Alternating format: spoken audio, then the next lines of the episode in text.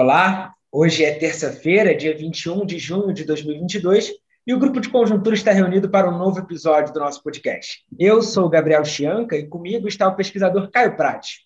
Nosso episódio de hoje é bem conjuntural mesmo, com um olho nas na, na, perspectiva da atividade, um outro olho na, na, no mercado financeiro, para a gente entender como tem andado a economia brasileira. E um dos principais motivadores para o tema do, do, podcast de hoje é o dado lançado hoje mesmo, nessa terça-feira, do monitor do PIB pela Fundação Getúlio Vargas.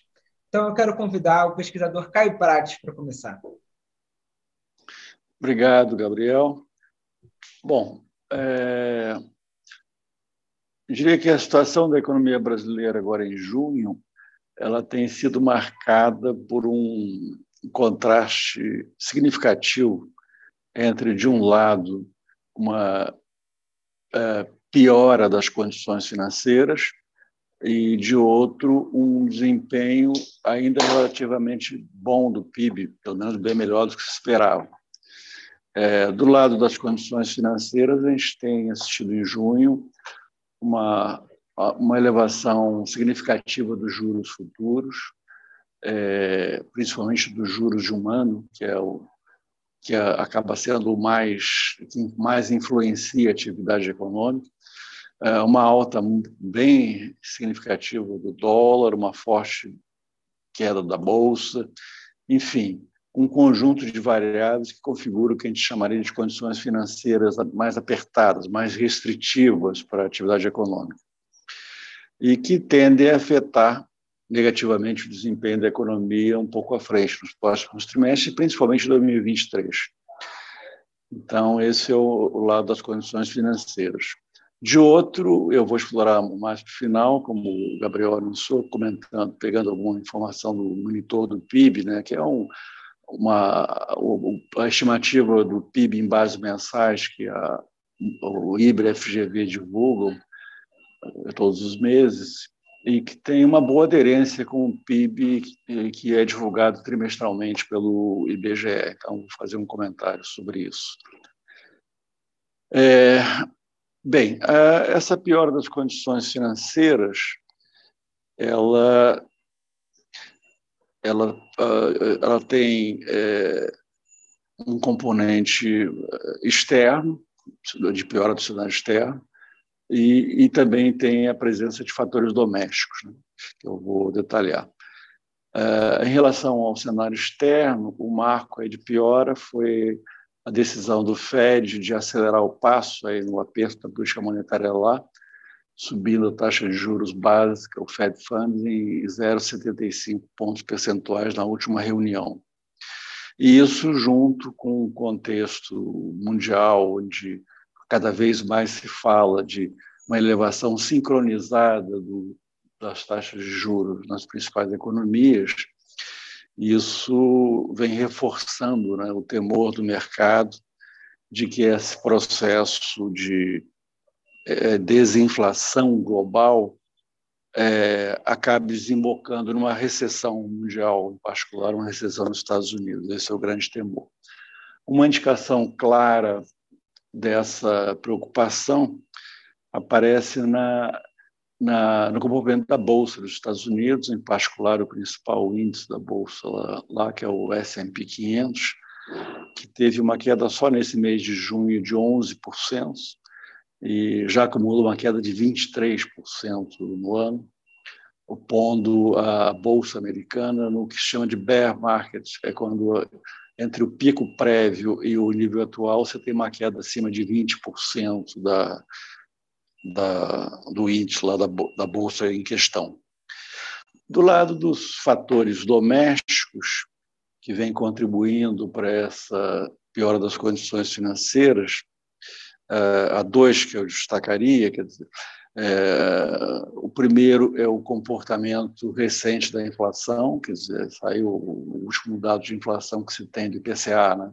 inflação oficial, é o dado de inflação de maio, e ela foi mais uma vez bem bastante preocupante, é, no sentido de mostrar a inflação muito espalhada, com um elevado índice de difusão, né, que é no percentual de preços dentro do índice como um todo que aumentaram no mês, aumento dos núcleos de inflação, e eu destacaria em particular o aumento da inflação de serviços, é, porque, embora a inflação de serviços esteja abaixo ainda da inflação média, a inflação média está em 11,7, né? e aí os serviços estão um pouco acima de 8, mas os serviços é uma inflação que vem subindo bem, principalmente a chamada inflação subjacente de serviços, é um indicador que o Banco Central construiu para pegar dentro do serviço aquela parcela mais influenciada pela atividade econômica. E essa alta de serviço é preocupante porque dentro do é o componente da inflação do IPCA é, que tende a ser mais inercial, mais resistente à queda. Então, na medida que esse componente vai ganhando peso, né, é, dentro do, da inflação total, é, é, um indicador indireto de mais dificuldade para desinflação à frente, de, de reforço da chamada inércia da inflação. Então, esse é um, um, um dos fatores domésticos, é, esse é um dos fatores de preocupação por trás da piora das condições financeiras. O segundo fator é o aumento da percepção uh, de risco fiscal. Dizer, a gente tem esse, essa percepção de risco fiscal tem sido potencializada no período recente pelas desonerações tributárias que o governo está definindo, né? então, fase final de aprovação para redução de preços de combustíveis, e é, isso gerando muitas dúvidas sobre o impacto fiscal disso lá na frente, em 2023, é, complicando, portanto, o cenário fiscal para 2023 bastante, e permanecem muitas dúvidas sobre o arcabouço fiscal a ser definido no novo governo, né? como será conduzida a política econômica no novo governo, qual será o arcabouço fiscal e tudo mais. Então, é, essa incerteza, esse aumento, a percepção de aumento do risco fiscal, tende a bater no dólar, no, na inflação, nos juros futuros. E, e, tende a piorar por aí o ambiente macro para, para o desempenho da economia no próximo ano.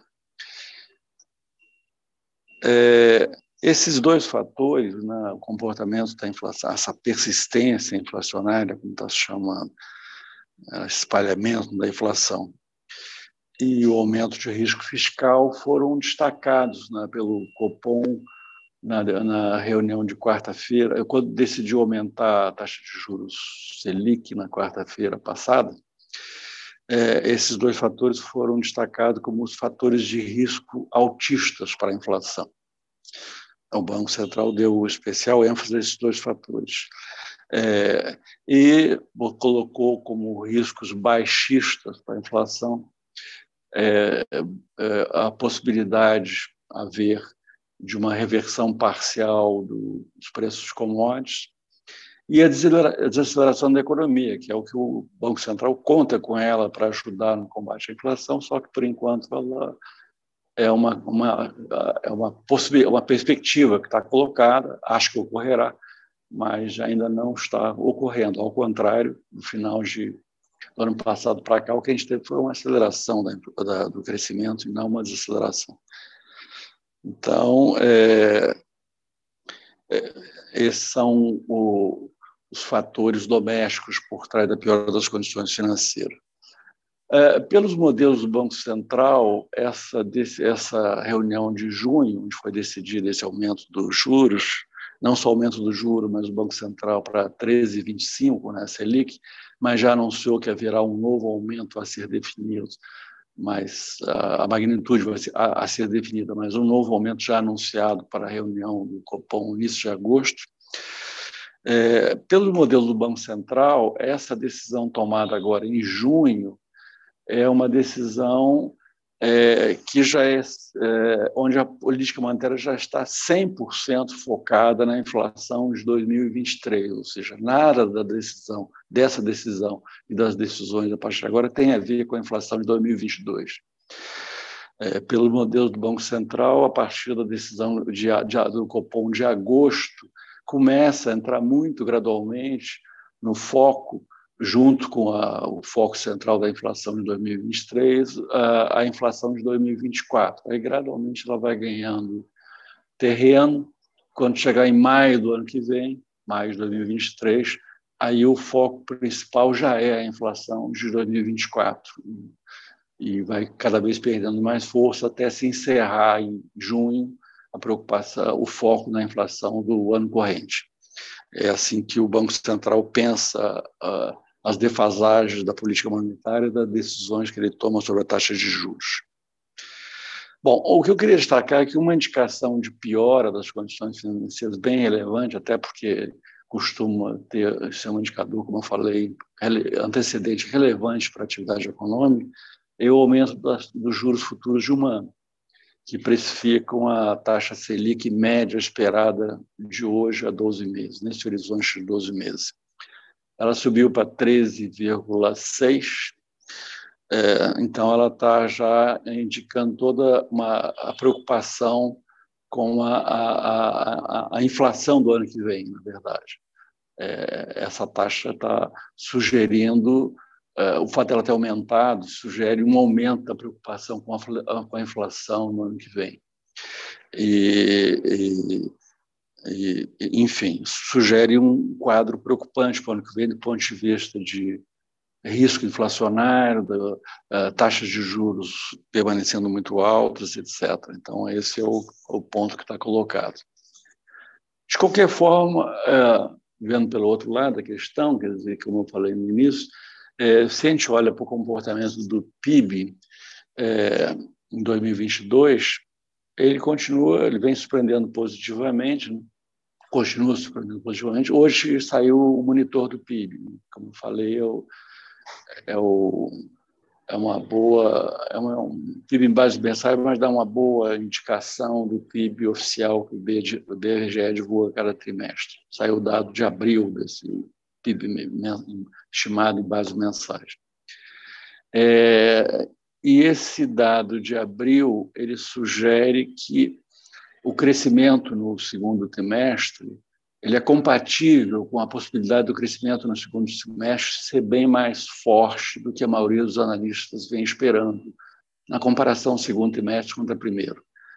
A maioria dos analistas vem esperando um crescimento, em geral, a grande maioria espera crescimento, é quase consensual que vai haver crescimento, um novo crescimento no segundo trimestre contra o primeiro, assim como houve do primeiro contra o quarto ano passado, mas esse crescimento é, é, vem sendo na, pela, estimado pela maioria dos analistas como um crescimento modesto, abaixo de, um, abaixo de 0,5. E, e, esse o monitor vai dar um elemento para a gente pensar que pode ser bem mais forte do que isso. É, que elemento é esse?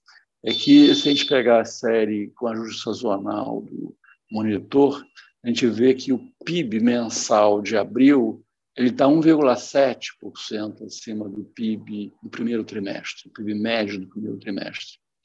Isso significa que, é, se o PIB mensal do monitor ficar estável em maio e junho, não crescer mais nada, ele ficaria 1,7 acima do PIB do primeiro trimestre, ou seja, muito acima do que os analistas vêm projetando que é, como eu falei, abaixo de zero, em geral, abaixo de 0,5 de crescimento. É, é, claro que, eventualmente, o PIB oficial lá na frente, quando a gente souber dele no segundo trimestre, pode não confirmar essa estimativa do, do monitor. Mas ele tem, como ele tem tido uma boa aderência, é, o monitor tem tido uma boa aderência com o PIB do IBGE, divulgado pelo IBGE, é, eu estou tomando isso como um indicador relevante de que há uma boa chance da gente ter um crescimento no segundo trimestre, inclusive maior que o do primeiro. No primeiro trimestre, o PIB cresceu 1% contra o quarto. Agora, a, estimativa é, é, bem possível que o crescimento seja superior a 1% no segundo, no segundo trimestre contra o primeiro. Ou seja, haveria, uma, por essa métrica, uma nova aceleração do crescimento. É, é, mais do que isso, é, esse dado de abril do monitor, é, ele, ele já é, ele, ele é compatível, ele é um dado de abril, portanto falta uma boa parte do ele é compatível com o seguinte cenário. A gente tem na cabeça, no nosso grupo, a gente pensa muito a ideia de que uh, de um crescimento no segundo trimestre, que pelo jeito vai ser relativamente forte, depois uma tendência à interrupção do crescimento no terceiro trimestre, um quadro mais próximo da estabilidade, e uma queda do PIB no quarto trimestre. Essa trajetória, pelos dados disponíveis até agora do monitor, ela é compatível com o crescimento do PIB em torno de 2, mais ou menos, por cento. Bem acima do que a maioria dos analistas espera, que é mais perto de, de um, um pouco, entre um, entre um e um e meio, né? Que é a maioria das projeções. Então, é, esse é, o, é, a informação que a gente depreende do, é, do monitor. É claro que ainda falta uma boa parte do ano, mas é esse o que a gente pode dizer sobre que o dado que foi que saiu. Agora, uma grande questão que se coloca, aqui para como fazer o meu comentário final, uma grande questão que se coloca, porém, porém é o seguinte, é, é, no contexto atual, a gente está vivendo no país uma inflação muito alta e riscos dessa coisa da desinflação ser lenta, etc., etc., e, é, será que esse desempenho do PIB, relativamente bom, acima do esperado e tudo mais, é de fato uma boa notícia?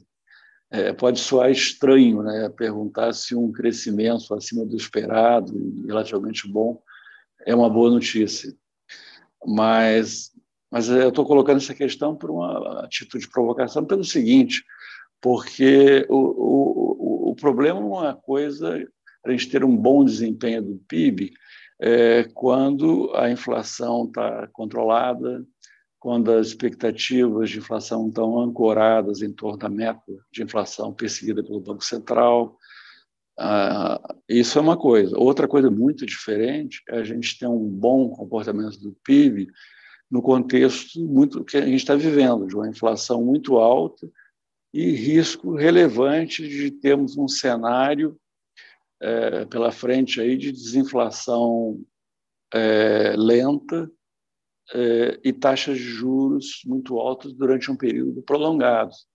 É, então, é, essa é a questão, o, o, que seria um cenário muito ruim para a atividade econômica à frente, na verdade. Se, se, se isso que a gente vai ter à frente é uma desinflação lenta e juros altos por um período prolongado, é, o que se segue a esse cenário positivo do PIB no início do ano é um cenário muito favorável para os trimestres seguintes, principalmente para 2023.